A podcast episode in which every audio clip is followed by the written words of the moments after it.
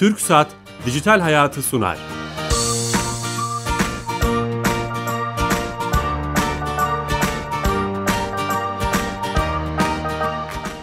Herkese merhaba, ben Bilal. Her cuma TRT Radyo 1 mikrofonlarında teknoloji, internet ve sosyal medyanın hayatımızı etkilerini konuştuğumuz Dijital Hayat programına hoş geldiniz.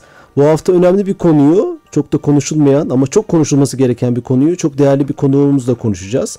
Hep sağlık sektörünü hizmet ve altyapı anlamında iyi de olduğunuz alanlarda konuştuk ama teknoloji anlamında çok konuşmuyoruz. Türkiye nerede, e, neler yapıyor sağlık sektöründe? Bu başlık altında yeni nesil medikal teknolojileri konuşmak istiyoruz. Çok değerli bir konum var. Türkiye'de bu konunun öncüsü, e, bu konunun savunucusu, bu konunun derdini edinmiş bir hocamızla beraberiz. Yıldız Teknik Üniversitesi Mekatronik Mühendisi öğretim üyesi ve aynı zamanda biyomekatronik araştırma laboratuvarı koordinatörü doçent doktor Erhan Akdoğan hocam. Erhan hocam hoş geldiniz. Hoş bulduk. Hoş bulduk. Nasılsınız? Evet, sağ olun siz de iyisiniz. Sağ olun hocam. Bu ne demek bu terimler? İlk önce buradan başlayacağız ama öncesinde sponsorumuz TürkSat.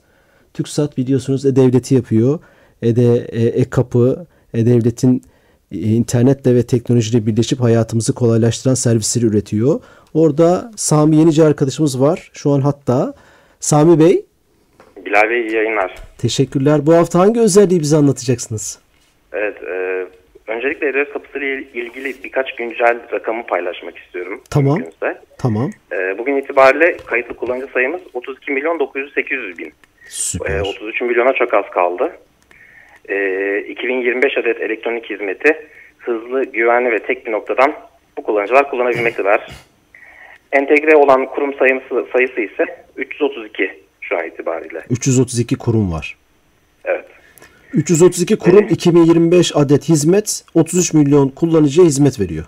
Aynen. Harika. aynen.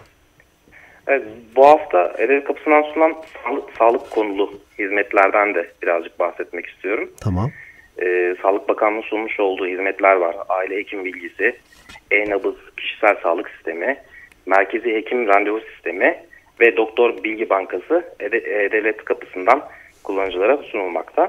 Ayrıca Sosyal Güvenlik e, Sosyal Sigortalar Kurumu'nun da e, aynı şekilde genel sağlık sigortası, e, ilaç kullanım süresi, diş protezi ve optik cam hakkı bilgileri gibi hizmetler de E-Devlet kapısından sunulmakta. Bayağı aslında birkaç tane servis e, e, elektronik ortama geçmiş. Enabız sistemi özellikle değil mi? Çok önemli. Evet. Evet. Evet bu bilgiler için teşekkür ediyoruz. Tüm ekibe selamlar Sam Bey. Teşekkürler, iyi yayınlar. Sağ olun kolay gelsin. olun. Evet Türkiye Gov.tr'ye bağlandık. Çok ilginç rakamlar verdi. Bugün itibariyle 332 kurum 2 2025 adet hizmet, e-hizmet 33 milyon kişinin hizmetinde tebrik ediyoruz. E-Devlet gerçekten gururumuz. Yeni açan dinleyicilerimiz için tekrar edeceğim bugünkü konumuzu. Sağlık sektöründeki teknolojileri daha doğrusu yeni nesil medikal teknolojileri konuşacağız. Yıldız Teknik Üniversitesi Mekatronik Mühendisliği öğretim üyesi doçent doktor Erhan Akdoğan hocamla aynı zamanda kendisi bir şapkası daha var. Biyomekatronik Araştırma Laboratuvarı Koordinatörü. Hocam şuradan başlayalım? Nedir bu bi- biyomekatronik? E, tabii aslında biyomekatroniği tanımlayabilmek için önce mekatroniği tanımlamamız lazım. Bu terim bize aslında yabancı değil. Çünkü gün, e, günlük hayatımızda biz bir sürü mekatronik sistem kullanıyoruz. Evimizdeki çamaşır makinalarımızdan bugün akıllı diyebileceğimiz otomobillerimize kadar aslında her şey bir mekatronik bir sistem. Ee, yani içerisinde e, mekanik unsurlar, elektronik unsurlar, unsurlar ve yazılım unsurları barındıran sistemleri biz mekatronik sistemler ismini veriyoruz. Ee, biyomekatronik ise bu dalın dan çıkan bir alt dal olarak tanımlayabiliriz. Biyomekatronik sistemleri tanımlarken şöyle tanımlıyoruz. Öncelikli olarak insana yönelik e, sistemler olarak tanımlayabiliriz. Ee, insanın e, bir uzvunda fonksiyon kaybı var- varsa bu fonksiyon kaybını destekleyen veyahut da bir fonksiyon komple yok olduysa bu fonksiyonun yerine geçen e, mekatronik sistemlere biz e, biyomekatronik sistemler diyoruz. Şimdi örnek verelim bu tanımdan Evet, sonra. Ee, mesela protez kollar var değil mi? Ampute bireylerde veyahut da işte bir uzvunu kaybetmiş bireylerin e, protez kollar takıyoruz. Bunları işte kas sinyalleriyle vesaireyle işte motor gibi küçük bir yazılım elektronik donanım varsa akıllı protezler. E, bunlar bir uzvun yerine geçiyor. Bir fonksiyonu yerine geçiyor. Tutma fonksiyonunun yerine geçiyor. Veyahut da dış iskelet robotları dediğimiz sistemler var. Yaşlılık, işte kazalar vesaireden dolayı kısmi felç veyahut da hareket kaybı yaşayan bireylere biz çeşitli e, robotik sistemler geliştiriyoruz. E, vücut anatomisine uygun olarak. Artık bireyler bu e, robotu giyiyorlar. Bildiğiniz bir elbise gibi giyiyorlar. Ve o kayıp olan hareketlerini destekliyoruz. Yani işte 3 kilogram bir şeyi kaldıramıyorsa artık o robot onu kendisi kaldırıyor küçük bir harekette. O bir kilogrammış gibi hissediyor hasta veyahut da e, fonksiyon kaybı olan birey. Biyomekatrini bu şekilde tanımlayabiliriz. Vücut insana dışından dair olabilir. bir şey yani. İnsana dair bir bilim. Kesinlikle tabii. insana dair bir şey. Şimdi klasik mekatronik sistemlerde biz böyle işte e, hız gibi, konum gibi bilgileri değerlendirerek sistemi kontrol ederiz. Burada insandan bir e, bilgi de alıyoruz artık. Mesela kan basıncı gibi, mesela kas sinyali gibi, mesela e, beynimizin üretmiş olduğu elektriksel sinyalleri de değerlendirmeye tabi tutuyoruz. Bununla beraber gene örnek verecek olursak beyin sinyalleriyle bir tekerlekli sandalyenin kontrolü bu sefer mümkün oluyor. Peki nasıl bir hastaya bu gerekebilir? Yani komple felçli bir hastayı düşünün. Hiçbir uzvu yani gözünden başka hiçbir uzvu oynamıyor. Bir de düşünebiliyor. O zaman ya gözünün hareketlerini kullanacaksınız bu tekerlek sandalyeyi kontrol edebilmek için veyahut da beyin sinyallerini kullanacaksınız. En uç noktadan bahsediyorum. Şu yani an burada. bir bilim kurgu filmi örneği mi verdiniz yoksa gerçekte var ee, mı? Aslında tabii düşüncelerimizde yapılan var mı? Şu, şu anda çalışma seviyesinde ticari ürüne çok kısmi seviyede inebilmiş sistemler var. Ticari seviyeye inebilmişler sadece basit bilgisayarla etkileşimli olan oyun seviyesinde ve veyahut da konuşmayı tanıyabilme seviyesinde bazı onlar da e, kısmi olarak şu anda çalışan sistemler var. Şu anda dünya üniversitelerinde araştırma mesabesinde bu çalışmalar devam ediyor. Ee, ve yakın bir gelecekte bu çözülecek. Yani en güncel ve popüler konulardan Şöyle bir tanesi. Şöyle şeyler görmüştüm Google'ın gözlüğünde. Geçen de Snapchat'in bir gözlüğü şeyinizi göz kapağınızı kirpiğinizi şey evet, yapıyorsunuz evet. fotoğraf çekiyor. Evet. Gö evet. taktığınız gözlük. Evet. Hani basit bir şey ama herhalde. Bu, yani sadece bu bu amaç için kurulmuş özel şirketler var şu anda. Yani bu beyin bilgisayar arayüzleriyle ve bunlara ilişkin sistemlerin kontrolü üzerine çalışan e, şeyler var. Firmalar Siz yani var. üniversitede bu laboratuvarda bu işi yapıyorsunuz. Evet. Biz bahsettiğiniz e, araştırma ve geliştirme yapıyorsunuz. Aynen öyle. E, tabii burada şu konuda bizim e, uzmanlığımız var. Biyomekatronik çerçevesinin içerisinde fizik tedavi ve rehabilitasyon robotlarında e, bir derinleşmemiz var. E, işte e, vücut içerisinde implante olarak çalışabilen sistemlerden kemik uzatma sistemleri. Yani mesela biyomekatronik bir uygulama alanı e, kötü hastalık işte yani kanser çok fazla o kelimeyi kullanmak istemediğimden dolayı kötü hastalık olarak tanımlıyorum.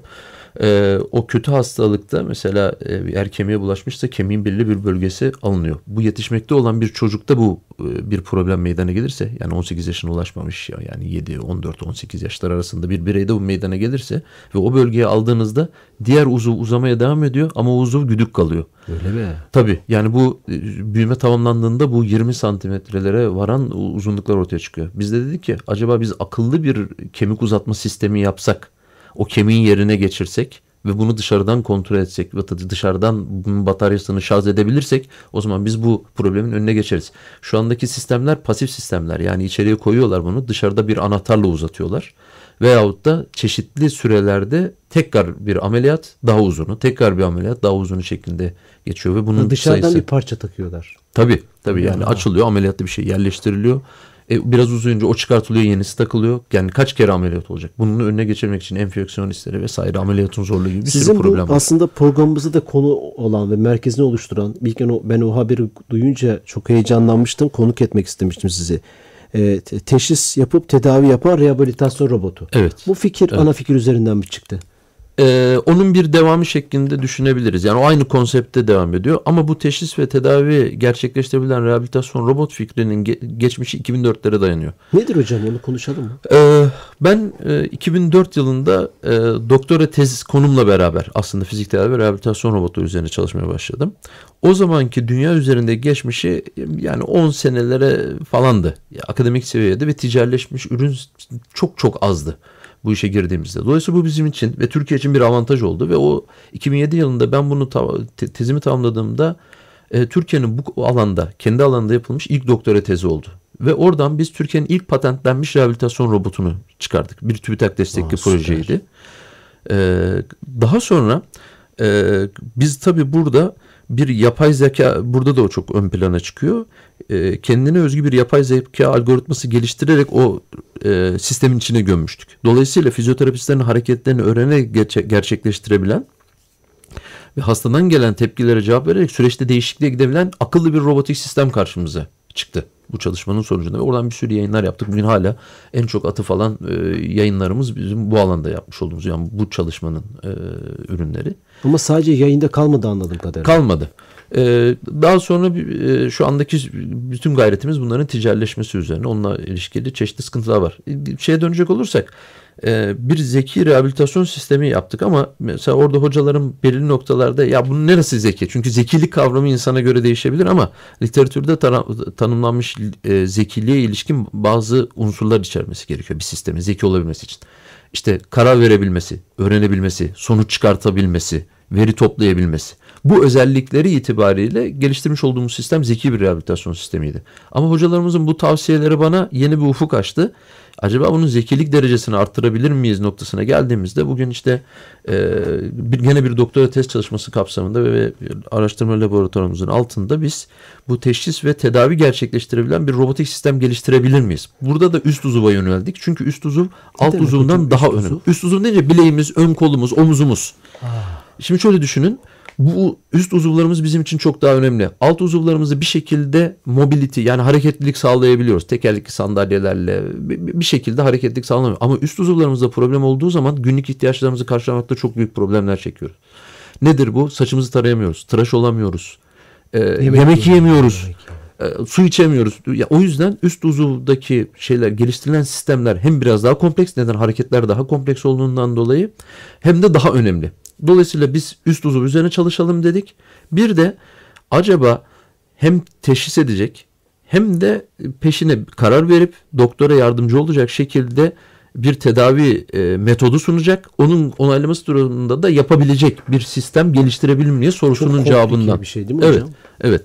Bunun için e, uzun süreler hastanede, polikliniklerde e, doktorlarla beraber olduk. Ee, devlet hastanelerinde gittik, bunları gözlemledik. Nasıl e, şey teşhis yapıyorlar, neye karar veriyorlar, süreçte ne, ne gibi değişikliklere gidiyor. Tabii bizim e, destekçi olan e, bize doktorlarımız da var. Onlarla da e, araştırma gruplarımızda beraber çalışıyoruz. Çünkü bilgi onlarda. Yani biz kendi kendimize Doğru. problem üretip e, çözecek durumda değiliz. Problemi onlardan alıyoruz. E, bu kapsamda o gözlemlediğimiz şeylerin mekatronikteki karşılıkları var. Yani bir şeyi öl- ölçüyorsanız ya kuvvettir bu ya konumdur ya sıcaklıktır. Bunların her birisini sensörlerle algılayabiliyoruz. Dolayısıyla sensörlerle o bilgileri şu anda algılıyoruz. Bir veri tabanı oluşturmaya çalışıyoruz şu anda. Ee, hem sağlıklı deneklerden e, bilgiler topluyoruz hem sağlık e, hasta deneklerden bilgiler topluyoruz. Çünkü o büyük veri tabanıyla beraber gelen hastanın durumunu onlarla beraber karşılaştırıp sonuca doğru gideceğiz. Daha sonra e, bu teşhis gerçekleştirdikten sonra bir sonuç çıkartıyor. Gene e, kendine özgü bir yapay zeka var burada. Bu yapay zeka e, doktorun tabletine, cep telefonuna veyahut da bilgisayar ekranına düşünüyor. Diyor ki ben yapmış olduğum tespitler e, şu sonucu çıkardı. Tedavi yöntemi olarak ben bunu öneriyorum. Siz bu konuda ne düşünüyorsunuz? Buna bir eklenti yapmak ister misiniz? Veyahut da bunu uygulamak istiyor musunuz? Onayına gönderiyor. Onayına gönderdikten sonra da süreç başlıyor. Süreç başladıktan sonra da gelişmeyi de takip edebiliyor. Ve bu noktada rehabilitasyon robotlarının klasik, konvansiyonel terapi metotlarına göre, manuel terapi metotlarına göre çok büyük avantajları var. Yani objektif değerlendirebiliyor. Bir insan ne kadar objektif değerlendirilebilir bir sistemi. Ama sensörler böyle bir hataya yer vermiyor. Veyahut da tekrarlı hareketler var mesela. Bu tekrarlı harekette bir robot istediğiniz sürede, istediğiniz kadar, istediğiniz doğrulukta yapabilir. Bir problem olmaz. Veyahut da evde bakım hizmetleri çok önemli. İşte e, İstanbul'u düşünün. İşte bir yerden bir yere metrobüse bindiğinizi düşünün yani. E, o kalabalık içerisinde siz e, döner iyileştikten sonra dönerken tekrar hasta olabilirsiniz Aa. yani. E, bu nedenle evde bakım hizmetlerine e, hizmet edebilecek bir yapıda neden internet tabanlı olarak biz bu sistemleri kontrol edebiliyoruz. Hmm. İnternete de bağlı tabii, olacak. Tabii e, şimdi mobil uygulamalar son derece gelişti. Onlarla beraber de bunları sistemleri haberleştirebiliyoruz. Dolayısıyla doktor, hasta yakınları, tedavi merkezi arasında bir e, ilişki kurabiliyoruz. Burada da maliyetler, süreler, e, zahmet e, daha aşağılara çekilebiliyor. Hastana hastaya göre bir şey üretilecek o zaman. Diyelim benim kolumda problem var. Evet Siz o robot bana bir çözüm üretecek. Evet. Ana kumanda merkezi kendi olacak. Evet. Daha da anlamak için soruyorum Evet. da. Evet. Sonra ben onu takacağım, giyeceğim evimde veya Veya dışarıda. evinizin bir mobilyası gibi duracak o. Ha, evimizin bir Veyahut da mobilyası. kiralayacaksınız veyahut da satın alacaksınız. Ee, gibi şeylerle yani bugün nasıl bir uyku apne cihazını işte de- devlet veriyor evinizde siz kullanıyorsun belki veyahut da işte dinleme cihazları var kalp ritmi vesaire. Bunun gibi belki bu robotik sistemler alınacak evde bir süre kullanılacak veyahut da satın alınacak. Çünkü bazı bazı durumlar satın almayı getir, gerektirebilir sürekli kullanımı getirebilir gibi böyle e, avantajları var. Bu tabii bir ticarileşmeye de gidecek değil mi? Yani insanlar bu hizmeti alabilmeleri için Tabii. ya da devletten mi alacaklar? Oradaki yol haritanız ne? Ee, tabii şu anda baktığımızda bu tarz sistemlerin birincil e, şeyi dev- devlet hastaneleri olacaktır e, kullanıcısı. Ee, daha sonra biz bunları eğer yerli üretim zaten yerli üretimin prototiplerini gerçekleştirmiş durumdayız. Bunların ticaretleşmesi gerekiyor. Ticaretleşebildiği anda da bunların fiyatları da son derece aşağı inecektir. Çünkü seri üretimle beraber çok ciddi maliyet düşüşleri olacaktır ve çok kolay biçimde halkımızın biz kullanımına bunu açabiliriz ve şu anda bizim e, Türkiye'de geliştirmiş olduğumuz bu e, sistemler tamamen dünyadaki sistemlerle eş seviyededir. Bazı özellikleriyle de üst seviyededir. Onu soracaktım. Peki ne, ne aşamadayız hocam? Buradan bakınca siz dünyayı da takip eden, gidip gelen. Şimdi e, medikal cihaz anlamında baktığımızda e, yerli üretime daha fazla destek olunması gerektiği gibi bir sonuç e, çıkıyor burada. E, bu noktada e, nasıl savunma sanayinde çok hızlı hamleler e, gerçekleştirebildiysek bu noktada da odaklanılması durumunda çok hızlı bir biçimde biz yerli üretim cihazları medikal anlamda çok hızlı bir biçimde çıkartabiliriz. Fizik tedavi ve rehabilitasyon e, robotları anlamında da aynı şekilde e, çok hızlı bir biçimde biz e, bunları gerçekleştirebiliriz. Halkımızın kullanımına sunarız. Artı ihracat potansiyeli de çok yüksek. Yani bence Balkanlardan Çin'e, e, Kuzey Afrika, coğrafyaya. e, yakın coğrafyaya çok rahat bir biçimde satabiliriz. Çünkü bu sistemlerin e, fiyatları çok ciddi seviyelerde. Yani Hani dışarıdan ithal ettiğimiz Tabii zaman. kesinlikle çok ciddi seviyelerde maliyetleri var bunların. Dolayısıyla buradaki maliyetlerde işte sensörler, motorlar gibi unsurlar ön plana çıkıyor. Bu peki bu şey hocam dünya piyasasına veya işte dünya akademik ne diyelim penceresine, vizyonuna koyduğunuz zaman e, nasıl görüyorsunuz kendinizi? En çok onu merak ediyorum. Yani sizin bu yaptığınız şey çok kıymetli bir şey.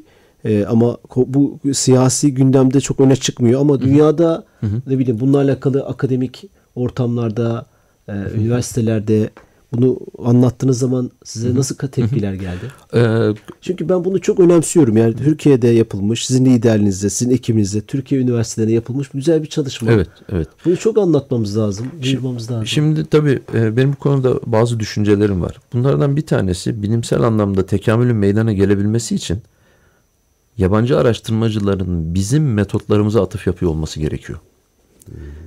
Yani bizim yapmış olduğumuz çalışmaların büyük bir çoğunluğu başkalarının metotlarına atıfla beraber başlıyor. O metot üzerinden ne yapıyoruz? İşte ben böyle bir sistem yaptım diyoruz. Ama e, beni burada en çok mutlu eden şeylerden bir tanesi e, benim bu sistemleri geliştirirken uygulamış olduğum metotları şu anda atıflar yapılması beni en mutlu En eden önemli şey en önemli şey o.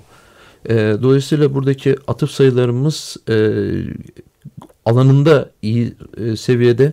E, Hatta bu akademik dergilerden bir tanesinde e, ciddi akademik dergiler bu alandaki akademik dergilerin ciddi bir tanesinde e, son 5 yılda en çok e, indirilen en çok takip edilen 3. yayın olma Harika. başarısını e, gösterebildik. E, diğer yandan e, bu akademik başarıyı tabii ticarileşebilerek taçlandırılması gerekiyor. Ama bu noktada akademisyen olmak, e, pazarlamacı olmak, girişimci olmak, bu, bu cyborg olmak çok zor. Yani Başka bunun hepsini beraber yapamıyoruz. Bu noktada ciddi desteğe ihtiyaç duyuyoruz. yani. Yatırımcılara, girişimcilere, yatırımcılarımıza e, devlete. evet, evet. Büyük şeyler düşüyor. E, bütün gayretimizde yani biz burada bunları yapıyoruz. Yani bu programı işte sana da söyledim. Yani o yüzden çok anlamlı. Yaptığımız çalışmaların e, farkında olunulması açısından son derece anlamlı. Yeni açan dinleyicilerimizin tekrar edelim e, radyosunu. Şu an e, yeni nesil medikal teknolojileri konuşuyoruz. Yıldız Teknik Üniversitesi Mekatronik Mühendisliği Öğretim Üyesi Sayın Doçent Doktor Sayın Erhan Akdoğan hocamla beraber. Hocamız Türkiye'de ve dünyada da çok e, önemli bir işe imza attılar. Teşhis yapan ve sonra tedavi yapan rehabilitasyon motoru onu konuşuyoruz. Robotu onu konuşuyoruz. Hocam peki e, genel olarak genel bir soru sormak istiyorum. Biz hani programı açarken de söyledim. Sağlık sektöründe ben en azından öyle biliyorum. İyi durumdayız ama siz bir şer koydunuz. Hizmet ve altyapı noktasında iyiyiz. Teknoloji noktasında iyi değiliz veya Hı. daha iyi yerlere gelmemiz lazım. E, bu, bu konuda neler yapılması lazım sizce? E, şimdi e, buyurduğunuz gibi e, yani altyapı ve hizmeti verme noktasında bizim herhangi bir sıkıntımız yok. Hastanenin binasını yapma noktasında e, bir sıkıntımız yok ve çok iyi şeyler yaptık. Şehir hastaneleri e, bunların en güzel ve müşahhas örnekleri. Özel hastanelerin kapasiteleri, durumları ortada. E, yani birçok ülkede olmayan, e, birçok Avrupa ülkesinde olmayan hizmetleri biz şu anda verebiliyoruz. Ancak biz medikal cihazlarımızın çok çok çok büyük bir kısmını şu anda dışarıdan alıyoruz. E, yerli firmalarımız yok mu? Var. Ama bunların birçoğu e, kobi ölçeğinde firmalar. Ufak firmalar. Evet. Küçük firmalar kendi çaplarında e, küçük şeyler yaparak e, satmaya çalışıyorlar. Girebildilerse e, o networklerde e, gerekli başarıyı gösterebildilerse bunları satıyorlar. E, daha büyük çoğunluğu satış yapıyor mühendislik bilgisi anlamında bizde bu cihazları yapabilecek herhangi bir eksiklik yok. Bunu soracaktım. Bizim mühendisimiz... Kesinlikle. Yani bizim mühendislik bilgimizde hiçbir sıkıntımız yok. Birçok bir uzmanımız var. Ee, her türlü medikal cihazı yapabilecek kapasiteye biz sahibiz. Yeter ki e, bununla ilgili bir stratejimiz olsun. Ee, bunları e, destekleyebilecek motivasyonumuz olsun, yapabilecek motivasyonumuz olsun. Biz bunların hepsini geliştirebilecek kapasiteye sahibiz. Hı hı. Bir de hocam bu yeni işte internet e, dünyası, internet hızlanması, e, nesnenin interneti kavramıyla beraber aslında bizim için de gençler için de büyük bir fırsatlar doğuyor değil mi? Giyilebilir evet. teknolojiler, evet. bu evet. biyomekatronik e, alanında çalışabilecek, yeni şeyler üretebilecek. Siz ne dersiniz bu konuda? Siz mesela bu konuda bir kapı açıyorsunuz, dağları evet. Arkanızdan gelecek gençlere veya gelmesi gereken kimler nasıl gelebilirler? Hı hı. Yani şimdi bir kere ben bir... Bu alanda çalışması için bir gencin ne yapması lazım? Hani... Evet. E, bu alanda çalışabilmesi için e, bir kere önce talebinin olması lazım. Evet aynen. Şimdi e, bizim e, hep onu söylüyoruz öğrencilerimizle. Ya bu öğrencilikten kurtulun. Talebe olun. Talebe ne demek? Ya talip olması gerekiyor. Yoksa bir insan bir şeye talip olmadan e, bunları gerçekleştirmesi çok zor ve sevmesi gerekiyor dolayısıyla. E, ezbercilik veyahut da işte o hemen ilgili şıkkı bulma üzerine kendilerini geliştirmelerinden ziyade niye, e, nasıl, ne zaman sorularını sorarak bir kere kendileri geliştirmeleri gerekiyor e, öğrencilerin. Daha sonra ise eğer girişimci olmak istiyorlarsa devletimizin çok önemli destekleri var bu konularda alanı iyi taramaları gerekiyor. E, ama bahsettiğimiz şey mühendislik olduğundan dolayı e, mühendislik eğitimi esnasında bir kere hangi konular var? Bunlara e, odaklanması gerekiyor.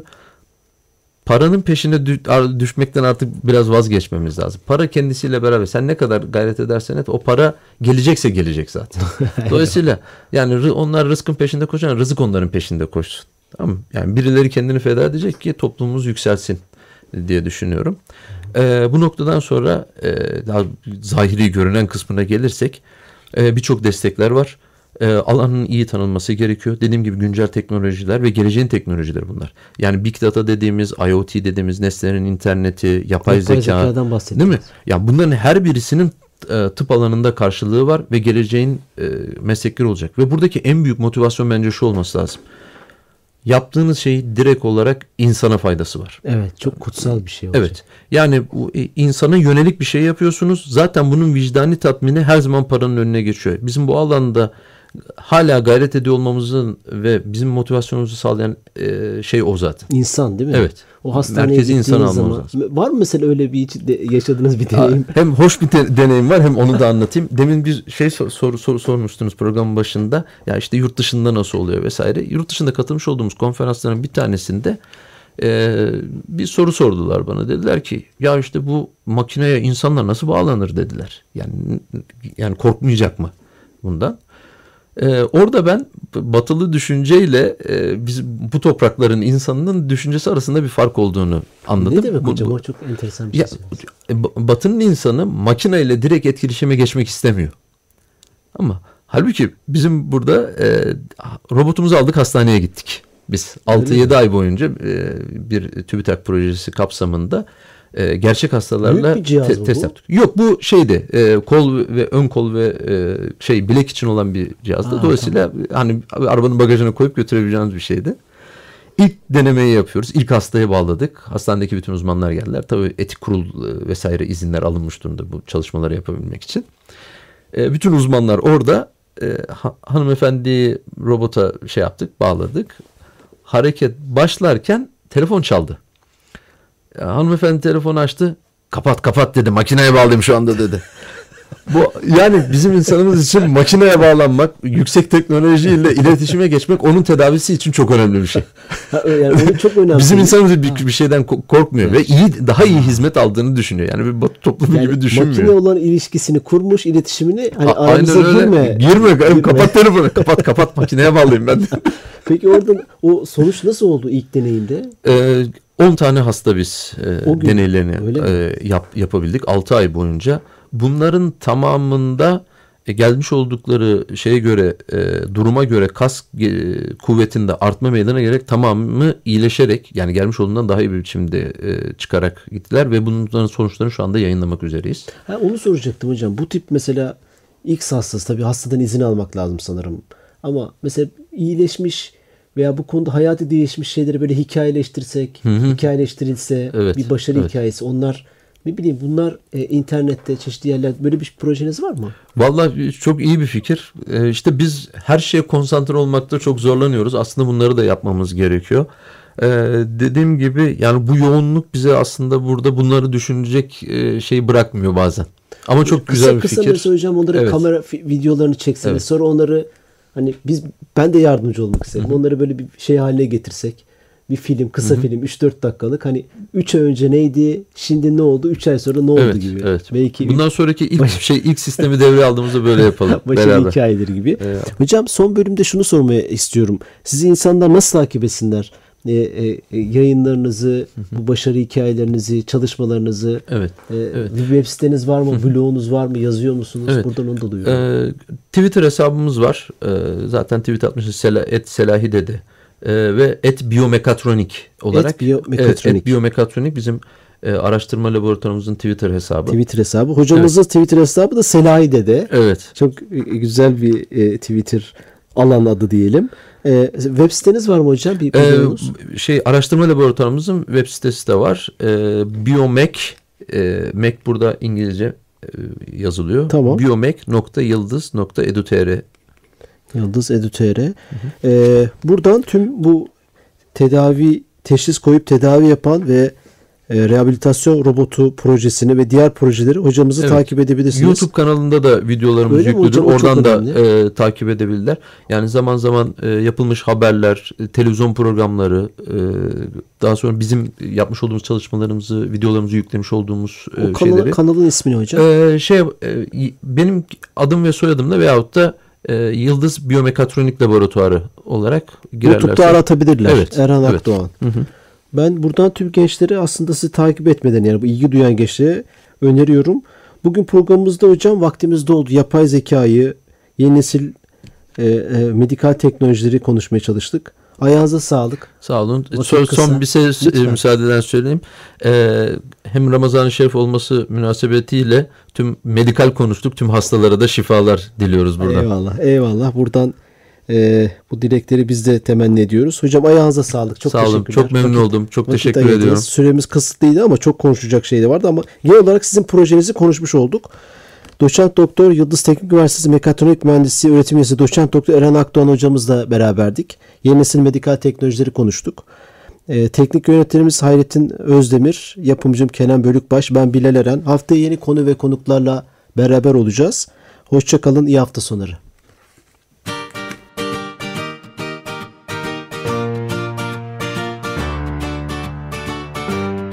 Türk Saat Dijital Hayatı sondu.